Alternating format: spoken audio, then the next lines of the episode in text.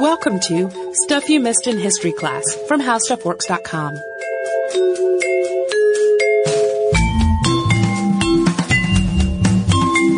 Hello and welcome to the podcast. My name is Holly Fry. And I'm Tracy V. Wilson. And today we're going to talk about um, another maritime mystery, Yay. which I know a lot of our listeners have written when we've talked about shipwrecks and they really enjoy them. But this one does not involve a ship. Well, it involves them, but in a, In a secondary sort of way. Uh, it doesn't center around a ship at all, but in fact a lighthouse. Yes. Uh, so just for a little bit of background, the Flannan Islands, also called the Flannan Isles, are uh, named after a 6th century Irish bishop who is storied to have brought good fortune to everything he, and everyone he touched. And the Flannan Isles, which are off the coast of Scotland, uh, have been rumored for centuries to be haunted by either sea spirits or other supernatural powers. But the event that we're talking about today is uh, an incident that happened in 1900. Construction of the Flannan Lighthouse ran from 1896 to 1899, and it cost 7,000 pounds to build. David Stevenson was a relative of Robert Louis Stevenson, and he was the person who designed it, and the contractor on the job was named George Lawson. The lighthouse officially started its duties in December of 1899. And the lighthouse was owned by the Northern Lighthouse Board in Edinburgh, which is a company that at the time owned and operated more than six dozen lighthouses and employed 600 men. That company does still exist today, but that was, those were its stats at the time. The lighthouse was built on Eilean Mor, which is the largest of the seven islands that make up the Flannans. And these are also called the Seven Hunters. Eilean Mor sits about 18 miles from Gallan Head on the west coast of Lewis in the Outer Hebrides. This area, prior to there being a lighthouse there, had been extremely dangerous for merchant ships. Uh, and so that's really why there was cause for a lighthouse to be built. And for stats on the lighthouse itself, it was, uh, 75 feet tall. It still is, in fact. It stands at the top of a 150 foot cliff, and it's a pretty sheer drop off to kind of raging waters between the islands. Uh, and when it was built, it produced 100,000 candle power, and it flashed twice every 30 seconds. Uh, and those flashes were visible, theoretically, for a radius of 20 miles. It was built to be incredibly sturdy, and it really had to be because it was sitting there on a rocky cliff in the North Atlantic. And aside from the lighthouse keepers, there were no other inhabitants on the Flannans. If you look at pictures of them, there is pretty much empty, desolate rock. There's, they're very small and there's not really much you could do with that land. Des- desolate in, in a beautiful Oh, it's way. lovely. It's very remote. The wildlife in that area, is- some of it's really unique. It's a very pretty area, but yeah, not so hospitable for people to make their lives there. No. There was always a list of men willing to work the lighthouse, and it used a rotating schedule of two week shifts.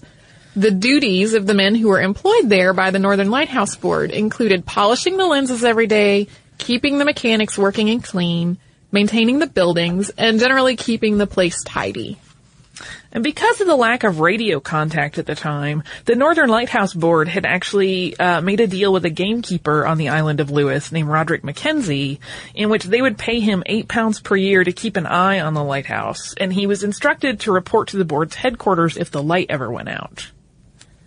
So in mid-December of 1900, the lighthouse was manned by three people. There was James Ducat, the principal. He was 43 and he had two decades of lighthouse experience. He was also married and had four children. His second assistant was Thomas Marshall and he was 28 and not married. Then Donald MacArthur was an occasional uh, keeper, and he was sort of an alternate. He was serving for William Ross, who was the first assistant and was out on sick leave. So Donald was 40 and married. And on December 15th of 1900, an American vessel, the SS Archtor, which was en route from Philadelphia to Leith, passed by Eilean Mor just before midnight. And the captain of that vessel, Captain Holman, uh, noted that there was no light emanating from the lighthouse. And when the Archtor made port three days later, he reported that missing light to the port authorities, but for some reason, that information was never relayed to the Northern Lighthouse Board at that time. It just kind of died on the vine. Yeah. And also in the for some reason category, gamekeeper Mackenzie also hadn't reported the outage to the board. We'll actually come back to why that may have been the case in a bit. But, uh, so that had been again on December 15th and then they reported it three days later. But it wasn't until December 26th that some someone arrives to check out the situation. And on that day, Captain James Harvey, who was aboard the Northern Lighthouse board boat, the SS Hesperus, approached Eilean Mor. And on board with him was a man who had been intended to replace one of the three men stationed at the Flannan Lighthouse. So he was going to be a shift change and they were going to rotate one man out. Uh, the Hesperus had actually been originally scheduled to make the relief personnel switch on December 20th, but because of adverse weather, they weren't able to stick to their schedule and they were delayed by several days. At this point, the lighthouse had been dark for 11 days and people were really worried about what was going on. No one welcomed Harvey's boat at the landing stage. So the captain, at first he blew the ship's whistle uh, and siren, and then he fired a distress signal repeatedly so that he could alert the keepers of his arrival, but no response ever came. No one came down from the lighthouse. Relief keeper Joseph Moore rowed ashore he went up the cliff steps to the lighthouse. And it's worth noting that because no one was at the landing stage to help them, he had to kind of back into the landing and jump ashore. So this was a tricky maneuver and possibly dangerous. Moore made his way to the lighthouse and he proceeded initially to the kitchen. And there he found uh, a few things that were a little off. He found an overturned chair, the remains of an unfinished meal, and a clock which had stopped. And that clock comes up a lot, uh, this being one of those history mysteries. Some people want to give it some sort of supernatural uh, element, like the clock stopped. But remember, clocks had to be wound at this time, so that's yes that's really uh, not a hint at anything supernatural going on. It had wound down. Yes. The beds were all made. The fire grate was cold. And Moore went on to investigate the rest of the lighthouse, but he couldn't find the keepers. There was a pet canary in a cage, which appeared not to have been fed for a while. The lighthouse mechanism, though, appeared to be fully functional, so there was no uh, mechanical problem that would cause it to go out. Uh, and Joseph Moore wrote uh, a letter and his own description of the incident two days after this, which was on December 28th. And in it he says, on entering the kitchen, I looked at the fireplace and saw that the fire was not lighted for some days. I then entered the rooms in succession, found the beds empty just as they left them in the early morning. I did not take time to search further, for I only too well knew something serious had occurred. I darted out and made for the landing. When I reached there, I informed Mr. McCormick, as an aside, Mr. McCormick was the second mate of the Hesperus, uh, I informed Mr. McCormick that the place was deserted. He, with some of the men, came up a second time so as to make sure, but unfortunately, the first impression was only too true. So after Moore reported back to the Hesperus that he couldn't find any sign of life at the lighthouse, more men from the boat joined him and started a thorough search of the small island. And there was no trace of the three missing men. So Joseph Moore, along with three volunteers, uh, which included um, an Alan McDonald, who was a buoy master, and two seamen, uh, Mr. Lamont and Mr. Campbell, remained on the island to keep the lighthouse in operation while the investigation continued. Because while this mystery slash tragedy had occurred, they still had to warn ships away from the rocks. Captain Harvey sent a telegram to the Northern Lighthouse Board telling them about the tragedy and uh, letting them know that arrangements had been made for the lighthouse. And then on December 29th, so three days after the initial discovery, uh, board superintendent Robert Muirhead arrived at Eilean Mor to probe the matter, and he made arrangements for a new crew for the interim management of the lighthouse station, and then he set to the business of investigation. He went through the lighthouse again looking for for clues, but he couldn't find anything suspicious aside from the overturned chair and the abandoned meal. And the last slate entry, which was written on the morning of December 15th, had not yet been transferred to the log. So we've talked about this before where often there's the book log, but what will often happen is on a chalkboard or a slate, they'll write down log entries before they transfer them down. It's kind of like an interim step. So that last slate entry, not in the log, um, included no extraordinary information. It was, you know, standard barometer, thermometer readings, and then notes about the wind conditions. But nothing jumped out as odd. The work that would have been done the morning of the 15th had all been done. From Muirhead's report, The lamp was crimmed, the oil fountains and canteens were filled up, and the lens and machinery cleaned, which proved that the work of the 15th had been completed. So the afternoon of the 15th was pinpointed as the probable time of the disappearance. And uh, it was also noticed that only one set of wet weather gear was remaining in the building, and that was MacArthur's, which meant that Ducat and Marshall had been wearing theirs, and it also, you know, suggested that MacArthur went out in his shirt sleeves, which further suggested a possible emergency situation.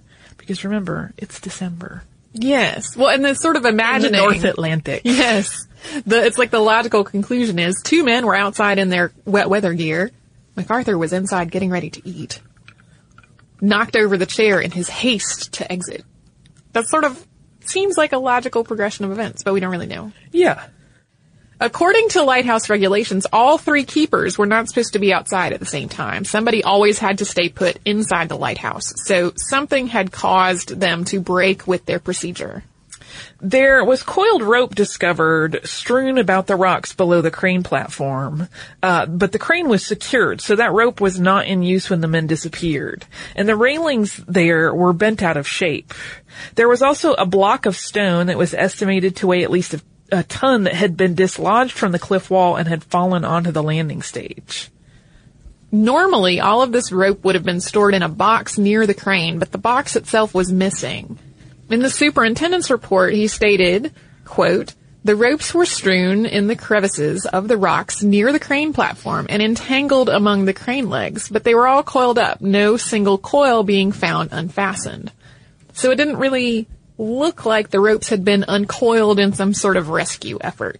Yeah, I think a lot of times when you read accounts of this incident, when they say that the ropes were strewn about, it, in my head the first time I read about it, I was like, oh, they must have unfurled the ropes to try to reach someone. But then when you read, uh, Muirhead's report, it clearly says like, no, no, they were still all tied tight. They had just fallen out of their box. They were sort of scattered haphazardly. More scattered, yeah. Uh, and there had also been a life buoy that had been fastened to the railings and it was gone, but it appeared to have been swept away rather than used for an emergency evacuation because the fastening ropes that would have held it were still in place and tied with bits of canvas still attached to them. So it looked much more like a breakage than anyone had cut or unfurled them. Muirhead's assessment uh, theorized that three men probably tried to secure the wooden box during some rough weather and then were swept away by a large wave while they were trying to work. He wired his findings to his superiors and then called the widows of Ducat and MacArthur.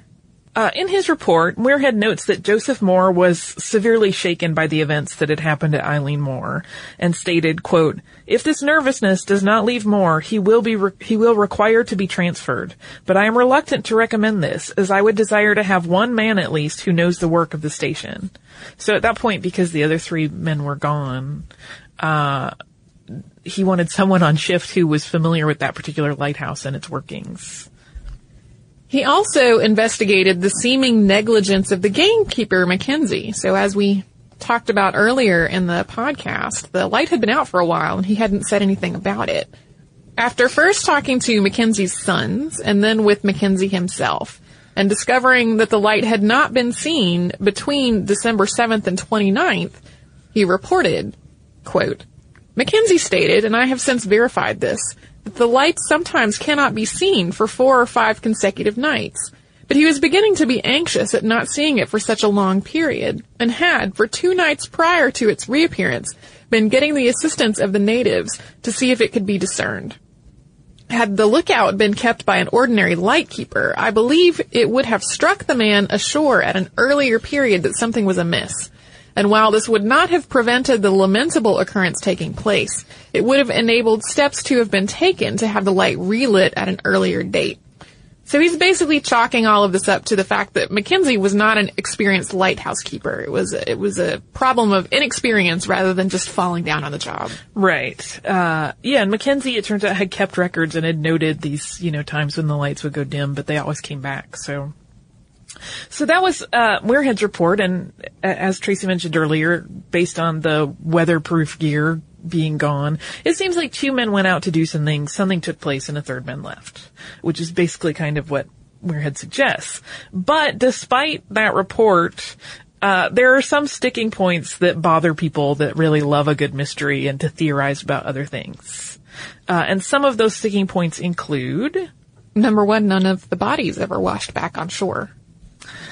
And as the second one, the men were generally fairly experienced seamen and lighthouse keepers. Uh, it would be odd for them to be taken unawares by a wave. However, freak waves do happen in the North Atlantic as they do in other bodies of water. So it's conceivable that they could have just been surprised by a water wall whipping up. It's also really not addressed why one of them would have been out in the December wet weather without his wet weather gear on. Yeah, although, you know, there are lots of theories that pretty quickly explain that away. Yeah, it's, it seems pretty logical or, and believable that if there were a dire emergency, somebody could run out without their coat on. Yeah. Uh, and while the tipped chair and the abandoned meal found in the kitchen suggested an emergency, the gate and the door to the lighthouse were actually closed when Joseph Moore first arrived there, which seems contradictory initially, but, uh, many have kind of written that off as it being entirely possible that the wind just blew them shut. It is a very windy area.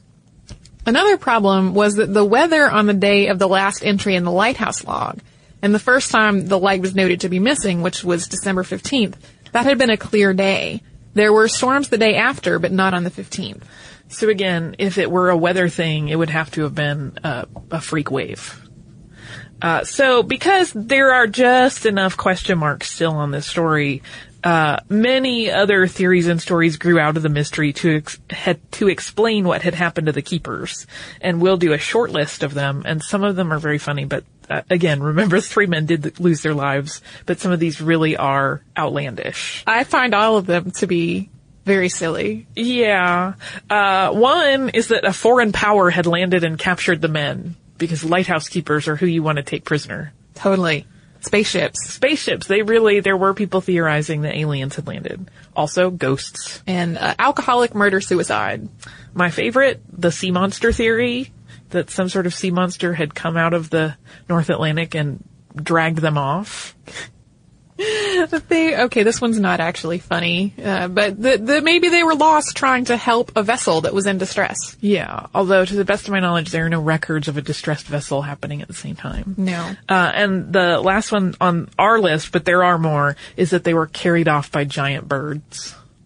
The, there are only two things on this list that seem remotely feasible to me. The murder suicide or the lost while Yeah. yeah, trying to help another vessel. Yeah. Yeah. Uh, most people agree, I think, that uh, one or two of the men likely went out to the landing stage to secure something, probably this box with the ropes in it, and uh, was swept away, one or both of them, and that the rema- whoever was remaining went out to help and got swept away also. At the end of his report, which was dated January 9th, 1901, Superintendent Muirhead said, I was with the keepers for more than a month during the summer of 1899, when everyone worked hard to secure the early lighting of the station before winter. And working along with them, I appreciated the manner in which they performed their work. I visited Flannan Islands when the relief was made, so lately as 7th December, and have the melancholy recollection that I was the last person to shake hands with them and bid them adieu. Yeah, that's uh, sort of an interesting point that adds color to this whole story is that Muirhead knew all of these men personally. He wasn't just like a bigwig from the company that came to look things over and write his report. He was investigating the deaths of men that he knew and appeared to have really liked. If you read his report, he really says very good things about them even beyond that that brief bit uh, that Tracy just read. So it it's a little bit extra melancholy to think of him, you know, having to investigate the death of people who were basically his friends. Uh, and born of this tragic incident, there have been a couple of interesting pieces of art.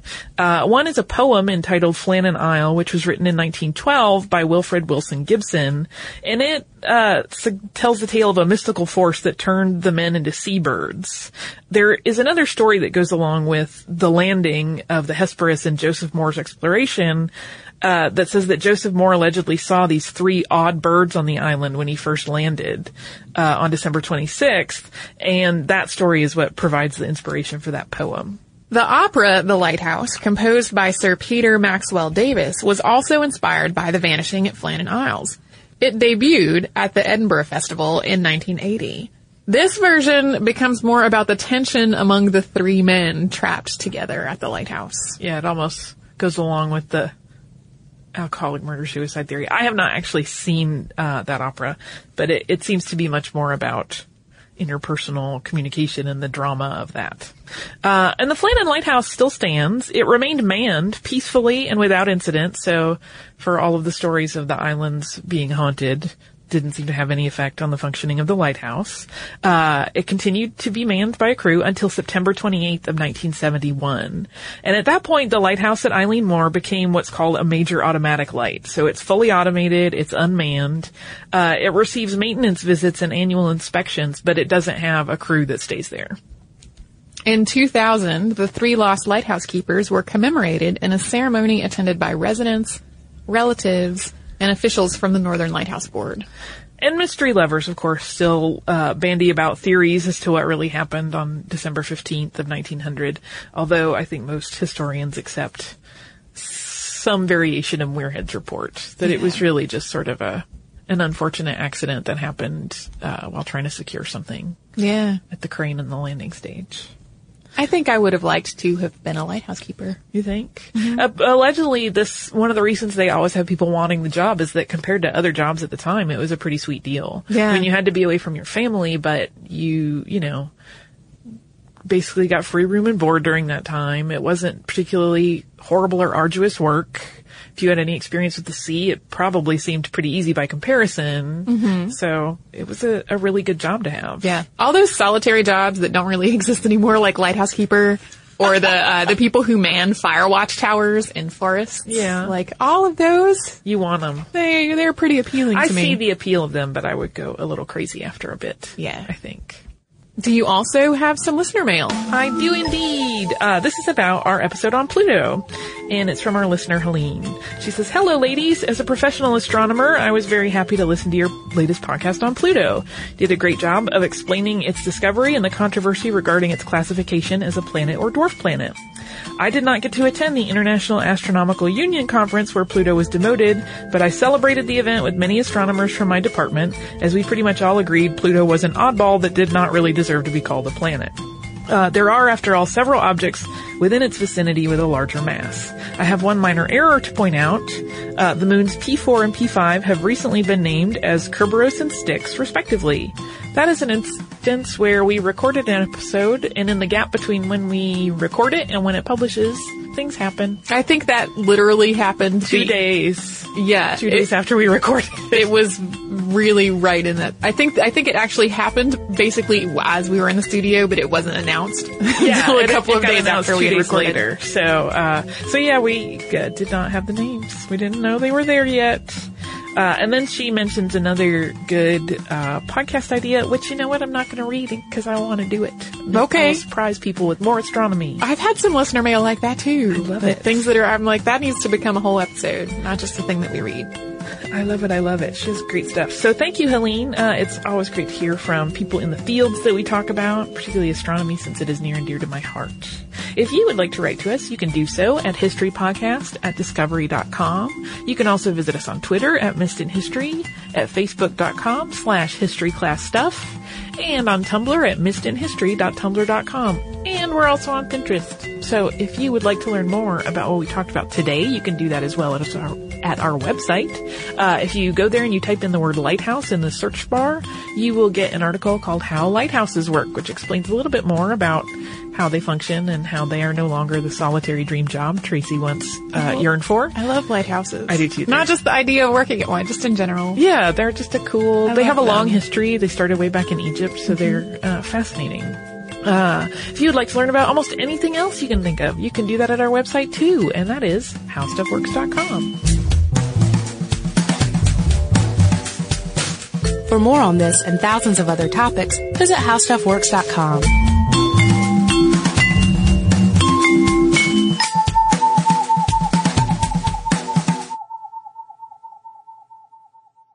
Audible.com is the leading provider of downloadable digital audiobooks and spoken word entertainment. Audible has more than 100,000 titles to choose from to be downloaded to your iPod or MP3 player. Go to audiblepodcast.com slash history to get a free audiobook download of your choice when you sign up today.